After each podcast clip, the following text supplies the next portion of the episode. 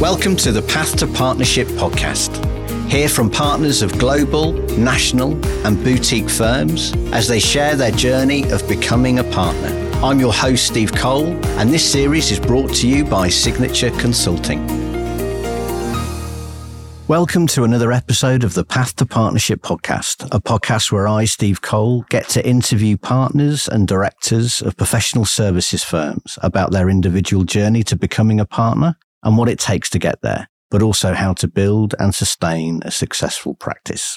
Today, my guest is Preeti Inchody, Senior Managing Director of Ankura. Welcome, Preeti, and thank you for agreeing to doing this podcast. Thank you for having me on the podcast, Steve. Appreciate it. So I'll begin at the beginning. You were born and raised in Mumbai, India. Tell me about your upbringing, your childhood, and who and what influenced you on that very start of your journey to becoming an accountant in finance? So I was raised in India, in Mumbai to be specific. It's a very large city with more than 20 million people, almost slightly smaller than the size of Australia, I think. It is a very intense city. Uh, it's a city where people from different parts of India come to make their career.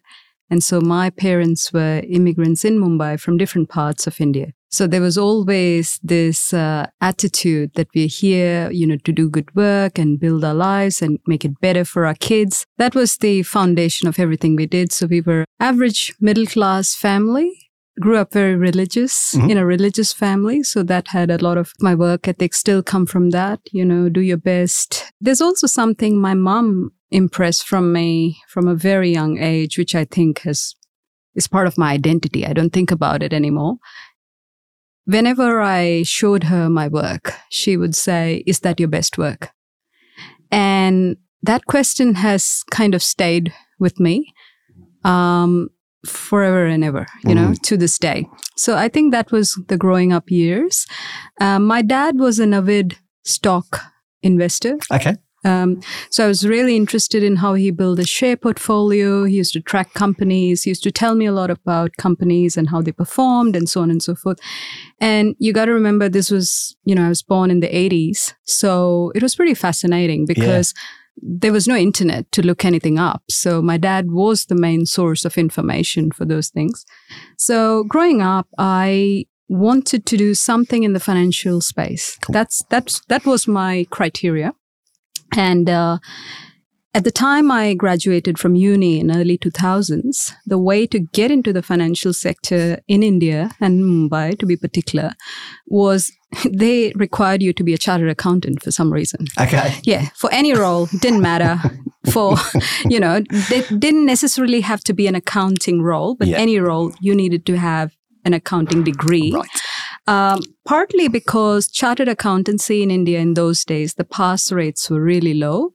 So if you had gotten through that hurdle, it meant that you, A, you could read financial statements and B, that you had gone through a rigorous process. Yeah. So that's how I decided to become a chartered accountant. And after that, interestingly, my first job post CA was in the financial services world. So I worked with the Kotak Group, which is one of the largest conglomerates in financial conglomerates okay. in India.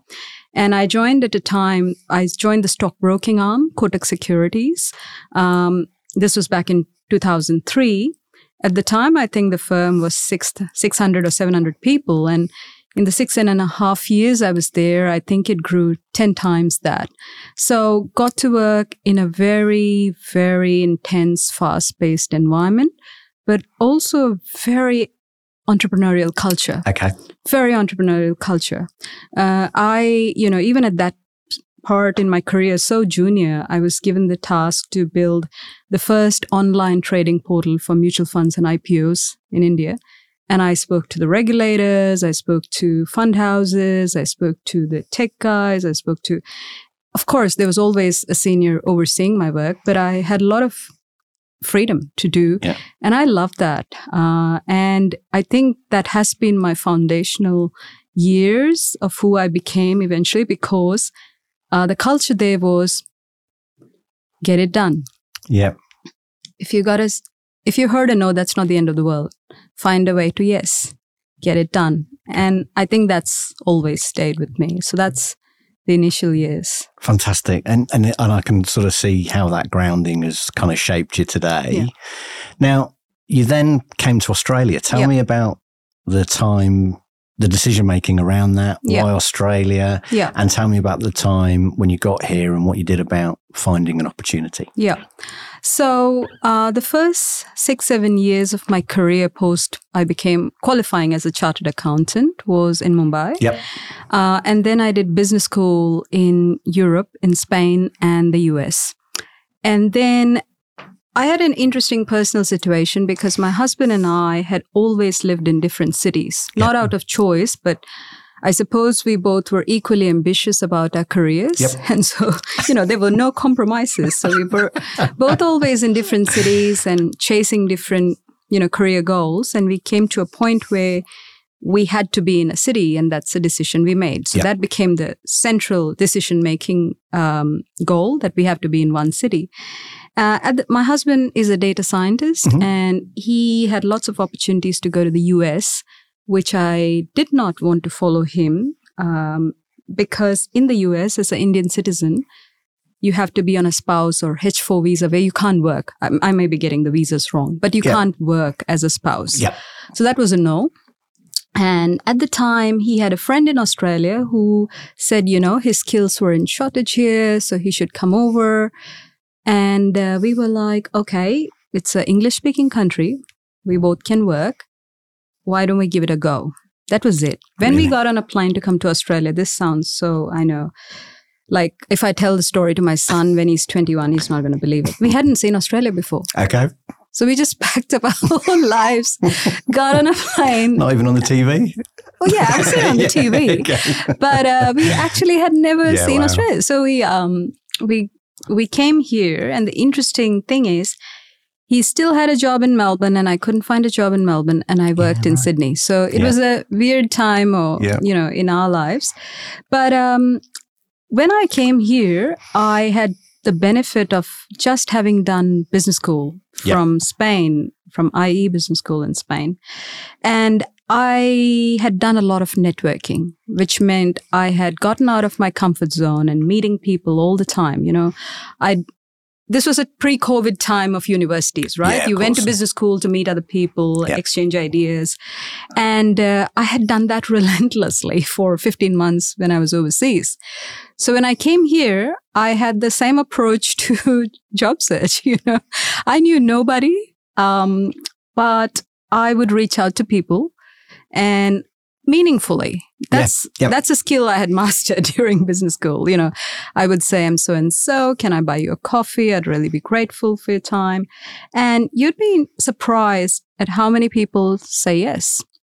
So I had a routine for six months after I came here, from Monday to Thursday. I'd do that from nine to three, just Yeah, like I was going for a job Amazing. and reach out to people. And I met a lot of interesting people during that time.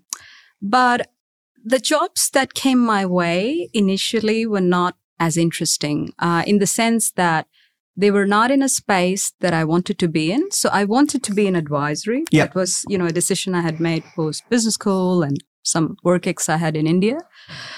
Um, In, in deals, in, advisory, the, in deals. So yeah. after business school, I went to India for a brief period, say one year. I worked in deals before we moved to. Australia. So I had Yeah. a brief, you know, and I was like, I was pretty firm that that's what I wanted to do. Now that's a very, very competitive space, Yes. as you know. Um, so the the job offers which came my way were operational, financial. It was just not what I wanted to do. Yep.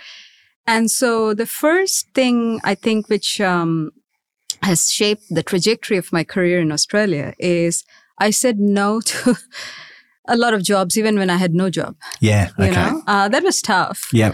Um, and I could do that because my husband had a job. And he actively encouraged me to do so because he was like, You spend so much money doing business school, you're here, just wait, you know? And it, and is that because you felt that you would, if, if you secured something or, or went into that role, you'd be stuck in it? Yes. And uh, yeah. okay. Yes. So the trade off was you could either have, um, well, a boring or less interesting job from my perspective. Yeah, of they course. could be absolutely awesome jobs for someone else. Or you start over. This is what I realized, Yeah. right? Which is, uh, again, a very daunting to be 31 years old, starting uh, over and no disrespect to my younger colleagues, but in diff- they're in a different time in their careers, right? Uh, so I actively decided that I was going to start over. That's the choice I made, as opposed to having a more stable but less interesting career path. And uh, the first role I got was with a firm called a boutique advisory firm in Sydney called Nextec Strategic Yes. Capital, which was run by ex Deutsche Bank bankers who did uh, sold telco media technology companies to larger strategics. And the way I met them was because um, on my networking spree, which I had done when I was here, um, I had reached out to one of the partners there via a contact who knew him and I had asked for an introduction. Yep. And I just introduced myself. So what happened after I did that was four or five months after that, one day he just out of the blue reached out to me and he said, Well, my analyst resign has resigned.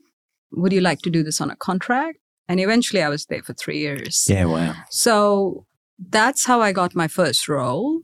And I was so happy. I, I still remember in those, like, you know, that's 10 years ago now, 11 years ago. I was so happy. I thought I had the, I mean, at the time, the best job in the world. No one could, no, one could tell me otherwise Yeah, because um, it was a small firm. But because it was a small firm, I saw the deal cycle end to end Yep. you know, I saw how the partners hustled for work. I saw what went wrong, relationships, who helps you, does. I saw the good, bad, and the ugly. Of course, I did the Excel models and the PowerPoint and, Yep. You know, the usual endless stuff. But because it was a small firm, I understood that eventually this is how business works. And uh, I think that was a great start.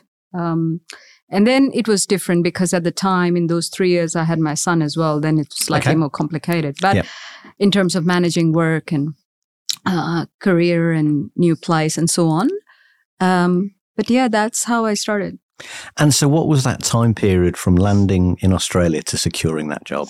Uh, it was six months. Yeah. well, Okay. Yeah, six months. And I and I say that to anyone who comes here. Yeah. Um, that it's uh, six to twelve months. Yeah. To get a job that you really want, and I was lucky because my husband was working, so I didn't have to take up any job. Yeah. Uh, different people have different circumstances, and they will dictate what you do. Okay. And so, in January 2015, you left Nextech and joined FTI, Yes. which is when where we Yes. crossed paths. Yes. Um, tell me about that. So the thing was, Nextech, I had learned a lot, but I was like, okay, I've started over in a very supportive environment, right? Yep. Uh, but where do I go to? It was a small firm. Mhm. So I was looking at opportunities. And uh, again, I had always, I was, I've been guided by some foundational things in my career, right? So when I first came, it was what job I wanted to do. The second one was flexibility. So when I wanted to leave Nextech, my next job had to give me some flexibility Yep. because my son was um, at the time maybe six or seven months old. Okay. So I Wow. couldn't go to a good big investment bank and ask for a job. I, I, I wouldn't be able to do it. I knew it, right? So, or a large corporate where I have to work hours and hours. So I was looking for a job which gave me flexibility and continue to build on my deal skills. Um, so the first thing I'd say, and this is this would be useful for anyone listening, is that when I next left Nextech and I met with a lot of recruiters, a lot of other contacts, and everyone said, "Oh, well, yeah, but that's a small firm, so you got to be an analyst again." So I took that feedback and I thought about it, and I said no. Yeah. Okay. The thing is, the reason I make that point is there are many other people who will internalize it and explain to themselves, yeah, yeah, that's fine though, but you know, I didn't grow up here and it was a small firm. Let's be an, become an analyst in another big firm. No. I was 33, 34 years old. I wasn't becoming an analyst again. So I worked with a lady who helped me. You know, I just told her, look at my CV. What do you think? She was a recruiter. but she also helped people with CVs and stuff, Yep. you know? And this is another point. I've actively sought out help throughout my career in Australia. Yeah, right. Right? Great. Various consultants have spent money on because to earn money, you got to spend money. Yep. Because someone needs to look outside looking in. What are you looking like to Yeah. the job market? Yep. I mean, I can think whatever of me, it's irrelevant. And so she said a small thing to me. Okay, you don't want to be an analyst, so I'm going to make you write on your CV as a title, corporate finance manager. That's yeah, it. right. So I put my CV up. Yeah. And so basically what it did is people who wanted analysts didn't call me. So Yeah. that was awesome, right? So Yeah. because I've said this is my bar, still took a long time. It took me a year, right? Yeah. Wow. Okay. But then through that time, I was still meeting people. And um, out of the blue, actually, I met a recruiter who had met Quentin, who I'm still working Yep. with. And she said to me, Well, this person has sold their business to FTI, their previous business, part of the partnership group. They are a US firm and uh, they do, you know, um, advi- restructuring and advisory, but they want to add a deals person to their team. Uh, so that's how I joined FTI. And again, you see, FTI at the time was new in Australia. yeah. So just like Kotak, I again had a chance to be a part of something that was going to grow from small to big. Yeah. You know, so that was exciting. Um, but yeah, that's how I came to FTI. Fabulous. Yeah. And so tell me about that five years then, Yeah. because obviously that was probably um, the start of that path to partnership Yeah. journey, I suppose. So when were those conversations happening with Quentin and the other partners about you moving up to that sort of Yeah. managing director, which is, you know, Yeah. associate partner in, Yeah. in the firm to senior managing director potentially? So I would say there were two or three distinct things that happened. Mhm. When I first joined, I was brought in as a complementary hire to the existing skill set. So there was a piece there about proving that the business case works. Yep. So even as a manager, director, they called it level person at FTI, I used to create my own business case and show it to Quentin. I to show it to, uh, you know, the Asia Pac CEO who visited. Look, this is the business case. This is how I fit in. I, I was very good at all that Great. stuff. So, and then I was just heads down. Like we had a small deal in the first year and I closed that deal. Okay. It was very complicated. Uh, it was a deceased family estate and the business was a healthy business that was sold, but there was litigation in the background. So it was a lot of stakeholder management. Yeah. Uh, but I worked on that deal. I had an analyst who assist, assisted me, but uh, I was just that was I was really super focused. The f- the one thing I had to do in that first year was close that deal. Okay. I could, you know, I could not care what else was going on in the firm. That Yeah, seems bad, but that was honestly what I was doing. So the first year, and so, you know, when you do deals, you have a success based billing, and I could make that fee. So Okay. then you had, okay, the business case works. So that's the first part of it, right? Can, can you execute in the infrastructure that the firm provides Yeah. as a complementary skill set and add to the firm? Yep. So that part I had to, you know, first, the business case works. Yep. The second part of it then was, um, again, executing a variety of work. So I did deals, but I also did advisory. I did good deals. I did some restructuring deals, you know. Um, and it was not all tough deals, but they were deals either mature industries, some litigation in the background, financial stress, some good deals. So there was a variety of deals. So then I used to say to myself, you know, I, I always think about this. What am I trying to do? And I said to myself, well, I want to be the best executor in this firm.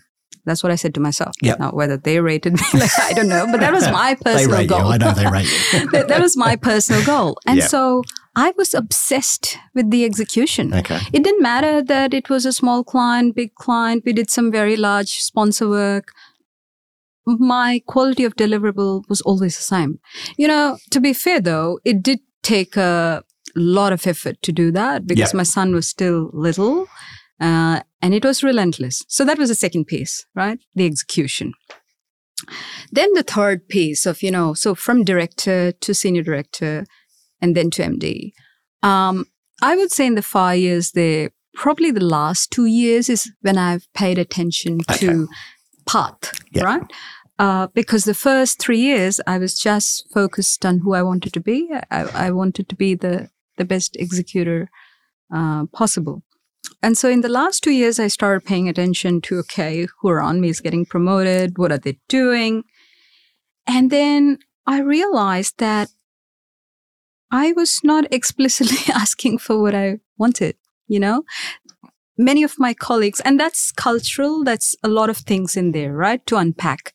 It's not a, and I say this for the benefit of whoever's listening who may benefit from this. Yeah, absolutely. So I, when I grew up in India, it's a very religious, you know, I grew up in a Catholic family and it's uh, modesty is very highly rated. Yep. So the idea is like uh, in middle class Indian families at the time, you work very hard and you're rewarded. Yep.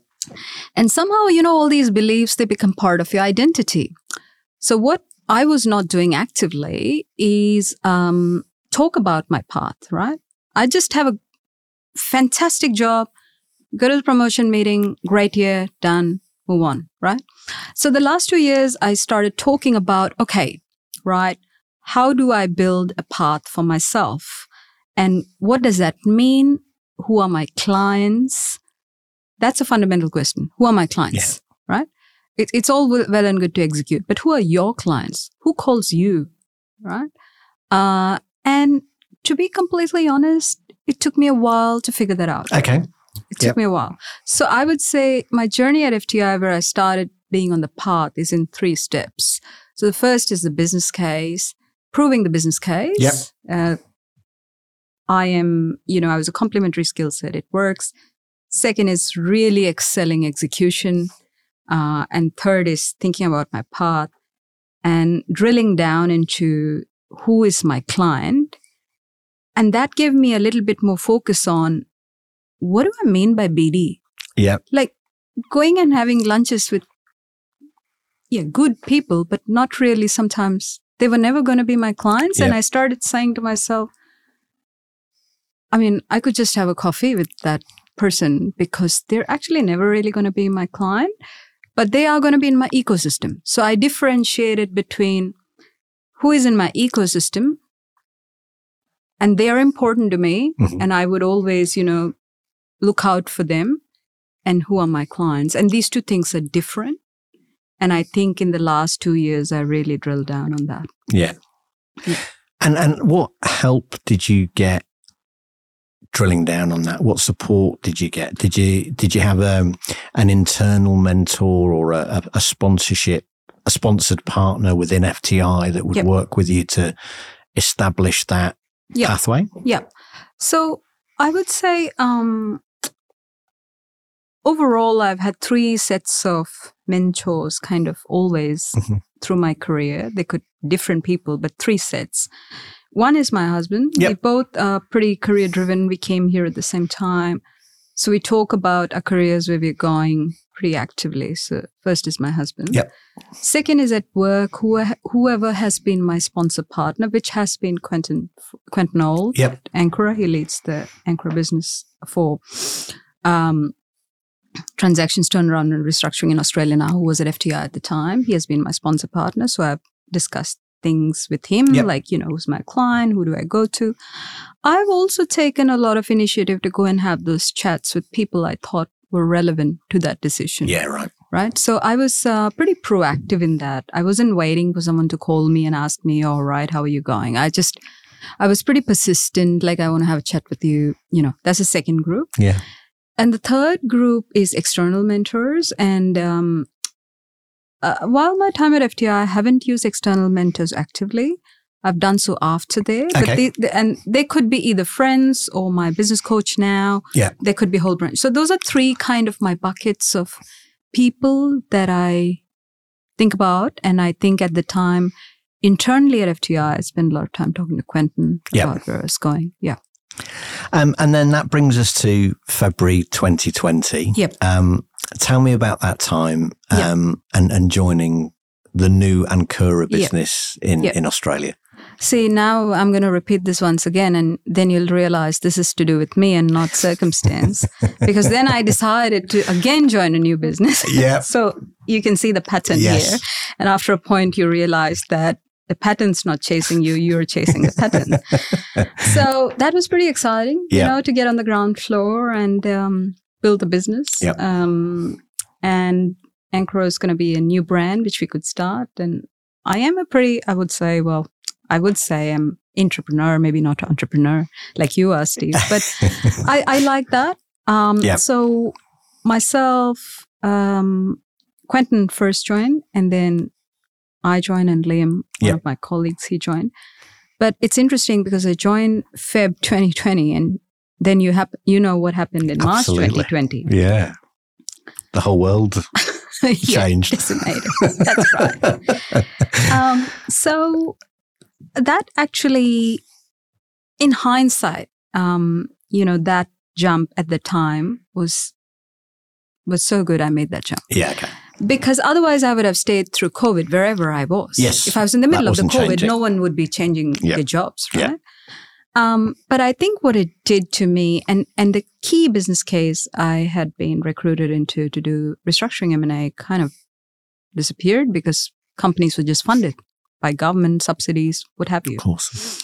So then it really forced me to drill down on who is my client. Okay.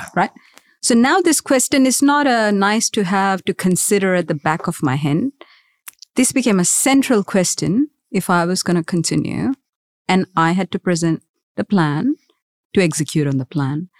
And I've been very fortunate at Ankura because um, the local sponsors, including Quentin, and my overseas sponsors Yep. in the business were very supportive of building ground up. Yep. And building ground up, you know, it sounds very fancy. It's it's really not. You know that. It's uh, It's- it's uh, you know, uh, some days are really tough. yeah. Uh, there's no way around it. Some Yeah. days are tough. Um, so it became really central to, you know, and it was the best thing I did. I honed down on my ecosystem, who are my clients. Uh, and I really, the second part of this now is where I think it made the entire difference to my career. I put myself out there a lot more. Okay. I think if I was comfortable, I wouldn't be putting myself out there. Yep. I mean, you know, um, I do some LinkedIn posts sometime. Yeah. I go out there, I meet people, and uh, it's always daunting. Yep. It is always daunting because I'm pretty sure there are some people who don't agree, who don't like, who don't whatever. And you have to be in the mindset that I'm to re- I'm trying to reach the people who will be in my ecosystem and who I can add value to. And this is the platform I have to do that. And what are the platforms I have to do that? Right. And I think this fundamentally changed my approach to BD, approach to client work. I was still, you know, executing as well. Yeah, of course. And then Liam and I obviously spend a lot of time on the team. You know, we we recruited through COVID, as Yeah, you know, and you know some of the Yep. recruits you've sent our way. Uh, that was hard. Yeah. Um, because we had never seen them and they were junior, and how do you get them to know the brand, the how big it is? You know, we, we are now Ankura is more than 1,800, 1,900 people globally, right? Yep. But locally here, we're still a new brand. How Yeah. do people feel connected to that brand? So a lot of things happened, but it also forced a lot of personal growth in terms of building the business within the business and adding value ultimately to the clients that we want to service in the local market. Fantastic. Yeah. And so, uh, at what point did you did you know that you were going to have you know be the senior managing director job title? What, what was that a revenue target, or was there other targets that you had to achieve to Um, make senior managing yeah. director? So it's a conversation I've had with my sponsor since the time I've joined. Yep. And one cadence I had is I used to update my business plan every six months. Mhm. If you can believe it, I mean, I've done it even now after I become partner. Every six months, I update Yeah. my business plan. And that gives me an opportunity to talk about, like, when you put it on a page, it really tells you what's missing and, you know, what you can tweak and what's going wrong. Um, I was never, you know, before I started doing it, I never th- thought it would add so much value because in my head, it's all, all in my head. Mhm. But putting it to paper and having those conversations were far more powerful. So I was having those conversations Yeah. since the time I joined. Uh, but I think in my second year, I won some really blue chip clients and closed Okay. some deals. Yep. So at that point, I personally knew I was ready. You know, that's the other interesting thing. I can't describe that feeling, but I knew I could do it. Okay. You know, I was going to, and there was a point there where I was going to back myself. Yeah. Forget about other people saying whether you're ready or not. You know, they might have a view and that's fine. I work with that. But there was a point in year two where I knew I was going to back myself 100%. And I went to my sponsor, local sponsor, overseas sponsor, started talking to them about the business case. At Ankura, it's individual basis, right? Okay. You know, how you fit into the firm and Yep. what your contribution is. So there's no like one metric how people get there. Uh, and we're still a young firm. Yeah. But I had regular dialogue um, around how my business case was evolving. And I always had input. So I wasn't like waiting for the end of the year to go, okay, how did I go? So Yeah. I would say in the three years leading up to being promoted to an SMD, I had a cadence around my own business plan and having proactive conversations with people with people that needed to know that I existed. Yeah. You know? Um, so nothing was like a surprise. That, at least that was my journey. Yeah. I'm sure it's different for different people, but that was my journey. And then in January this year, Yep. you got senior managing Yep. director. Yep. How did how did you feel? Um, it is so funny you say that because I um got a call from the US on the 27th of December, I think, Okay. when they announced the promotion, and and I was happy. Um, and I can't explain this, but 40% or 40, maybe 50, you know, uh, 50% I was happy that all the efforts I'd made had been recognized. Yep. Right. But 50%, I was happy because, you know, my career is probably another 20, 25 years.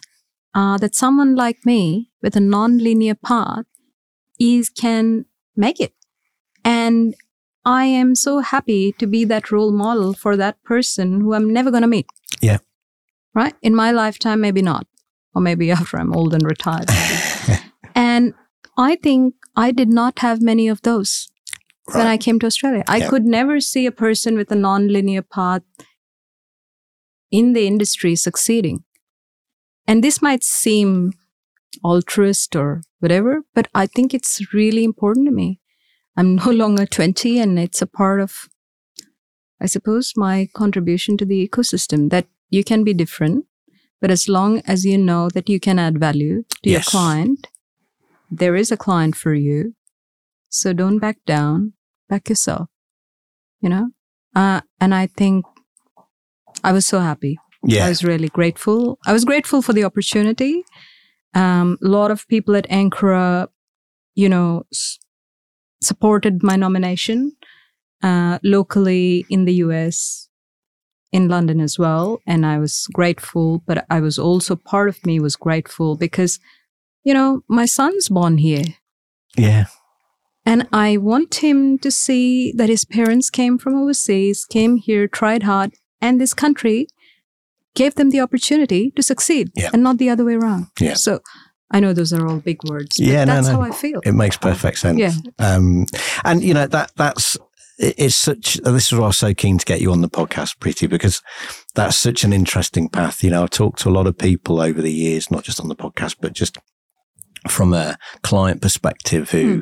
you know jo- uh, came through the Australian school system, uni, sporting club, Mm. um, you know, their network they've grown with Yes. over time. Yes. And, and, and that's a really powerful network, Yep. particularly in professional services, as Yep. we all know. Yep.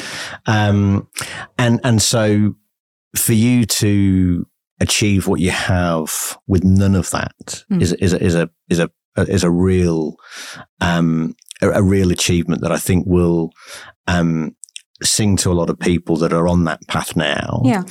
Um, so tell me about that. Tell me about how, I mean, you mentioned about, um, executing was so important, but tell me about that, that networking piece. How did you get in front of people? Was it, you know, was it, um, uh, institutes? Was it, um, referrals of Mm. other clients? How did you get in front of people that ultimately became your clients? Mm. I think um, I've spoken about this uh, internally at Ankura when I did a town hall presentation. But eventually, the people that became my clients were people for whom over the years I'd done work, Yeah. Okay. right? So that was the first point. Yeah. The second point is um, I still remember a particular deal in my career where they were going to hire a larger investment bank to sell a larger, sexy piece of the business. And, you know, I was on the team and, you know, not considered. And I said to them, okay, there's this tiny loss making business. Give it to me and I sell that. Right? Okay. Uh, and they were like, mm, it's like, just give it to me. I mean, it's losing money anyway. Just give it to me. Okay. So they gave it to me. And I did such an excellent job on that that ultimately this the CEO of that group, right? There were lots of businesses within that group that were sold. He actually sponsored me into the larger piece Okay. um, or at least was my champion, right? Yep. There were other champions as well, Yep. including people I'd worked with internally, professionally. But it is relationships like those that gave me my next and the next and the next. So for me, every introduction that comes to me and every piece of work that comes to me, I don't take it lightly. I don't have the luxury to take it lightly. I don't have the luxury to do a half job. Yeah. I don't. Because these are people amongst all the other people who have taken a chance on me. And I'm going to do my best. Yeah. And I try to explain that to my team and they get that, right? Yeah. And and it's so fascinating because to see a business grow from zero to what it is is just an experience you don't well, in a large firm it's hard to experience that feeling, you know? Yeah. Um, we have cadence with our team. Like every week, we talk about pursuits and you know what's on and who's doing what. And um, there are clients I've won who have been on my pursuit board for two years. Yeah. Okay. Yeah. Right. So there's a level of commitment Yes.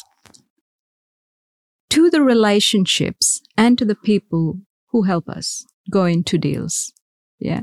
And I think that's always going to be the way it is.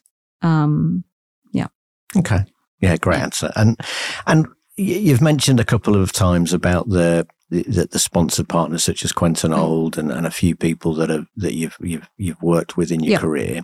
Tell me about the the thought process behind the career coach because there's there's there's a, been a couple of partners now that have Yeah. engaged an external yes. career coach or or, or um, personal coach. Mm. What what benefit have you taken from that? Um, I think firstly, having someone outside of your day to day is extraordinarily beneficial. Yeah. Okay. because they are just you're telling them an incident or you're telling them about what's happening and they have a very neutral view right? They're listening to so many people so they just have a neutral view. And the second piece is you may be very emotional about something that's happened. Yeah. they can't feel it. Yeah. of course they can't you know? I mean it's it, sometimes it's the same like my husband too but you know that's that's how it is and i think i really value that Yeah. okay. because if i feel strongly about something and i speak to someone who's in that environment i'm not going to get an objective answer Yeah. and the objective answer sometime may be well you're just overreacting Mhm. right and that requires a completely objective framework so Mhm. that's the second thing i'd say the third thing is well i chose to work with someone who's totally not from the industry Yeah. so she doesn't know much about my world except for the parts I tell her. Mhm. So she can break things down to a level of simplicity, which sometimes blows my mind Okay. because I finish the session and I go, Of course. I mean, of course. Mm. Uh, but when I'm in it, I can't see the for- forest for the trees. Yeah, so I'm just, you know. Um, and it has been extremely helpful as I navigated um, BD, networking, um, all the instances where I had to put myself out there and back myself. So, for example, this would be a valuable example. Um, you know, I am a very um, unstructured thinker. Okay. So, in the beginning, I used to think that's pretty obvious. Of course, that's obvious, you know. So I would go into meetings and say, of course, that's so obvious. Obvious to nobody else, just me, right? Um, and so I would come out of the meeting thinking, well, see, they don't want to take that advice from me. Actually, it was nothing to do with them or me. The fact is, I had to learn to explain better because most people are structured thinkers, right? But those are insights yeah. I have gained from an external coach. If it were left to me, I'd carry on thinking that they're not agreeing with obvious points. It was never obvious. It's Yeah. just obvious to me. Yeah. So there are things like that which an external person can hold up a mirror, which I don't think people who are very close to you Yeah. can. Um, yeah. Great. Yeah. That's great advice. Um, and I mean, you know, obviously it's quite still relatively new Yep. being a, a a Yep. senior managing director. Yep. And you mentioned earlier that you do your business plan every six months. So we're Yeah. approaching the six months mark for you. Yeah, so yeah. I'm sure you're writing that down now. Um, so what, how, what's the plan now for you? So is, uh, obviously, um, you've, you've got to partnership. Um, what is the next 12, 18, 24 months and beyond like? to build a brand Yep. In the local market for Ankura, um, to win more sponsor work with private equity and credit sponsors. Uh, we on the deal side, we think of our clients in three buckets. One is we, when we're selling businesses for founders. Mhm. Um, second is for private equity, and third is for credit sponsors. And actually, uh, proactively looking at those buckets and seeing where we can add value with our unique positioning in the market Yeah. and focusing on that. And the second part, so that's on the, you know, client side of it, like the target clients and, but on the people side to grow the team. Yep. And uh, really, the team's been on the journey with us. We're very grateful that they joined us when we were so tiny and um, just keep improving the experience for them. So I think those are for me like the big buckets. And the third bucket, which I think anyone on a path to partnership would probably um, should pay attention to is admin. Yeah. I know no one's, uh, I'm sure no one's mentioned that on your podcast before, No. but as I said to you, I'm a very unstructured person. So I've had to, I've had to change my mindset around it and say, instead of saying, oh, you know, what is that? To say, I love it. I got to do it. Okay. I got to, you know, and, and it's a mindset thing, right? I Because agree. I grew up in banking, for example, like financial services. We never had timesheets. Yeah. And I was like, oh my God, timesheets. You know, I kind of have the same approach Yeah. when you are part of the leadership team. So admin is a part like I'm constantly trying to improve and build on. So there are three. We're in a people business. So we use people's skills and Yeah. sell to people. So we have clients, we have employees. And the third thing is structure, Yeah. which is admin, which is not admin per Yeah. se, but you know what I, uh, Yeah. this, that's a big encompassing area. Yeah. Fantastic. Um, and and look, you know, with the, the, the with current economic climate Yeah. and where we are in the market, Yeah. where do you see the deals Yeah. market going in the next six to Yeah. 12 months? Yeah. I think just on the ground, uh, 2022, there was, you know, capital markets shut down. Mhm. And so that people were approaching the market with a lot of caution. There was a lot of wait. Yep. There was a lot of waiting.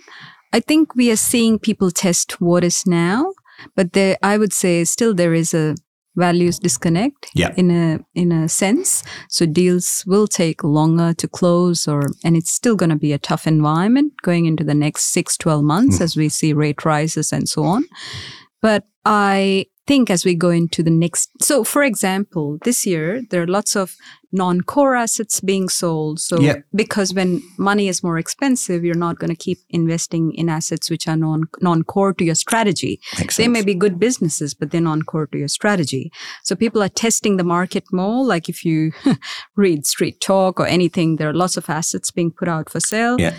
Some of them are not closing. Some of them don't have interest at the level that the seller wants. So you're seeing more increase in activity and pipeline.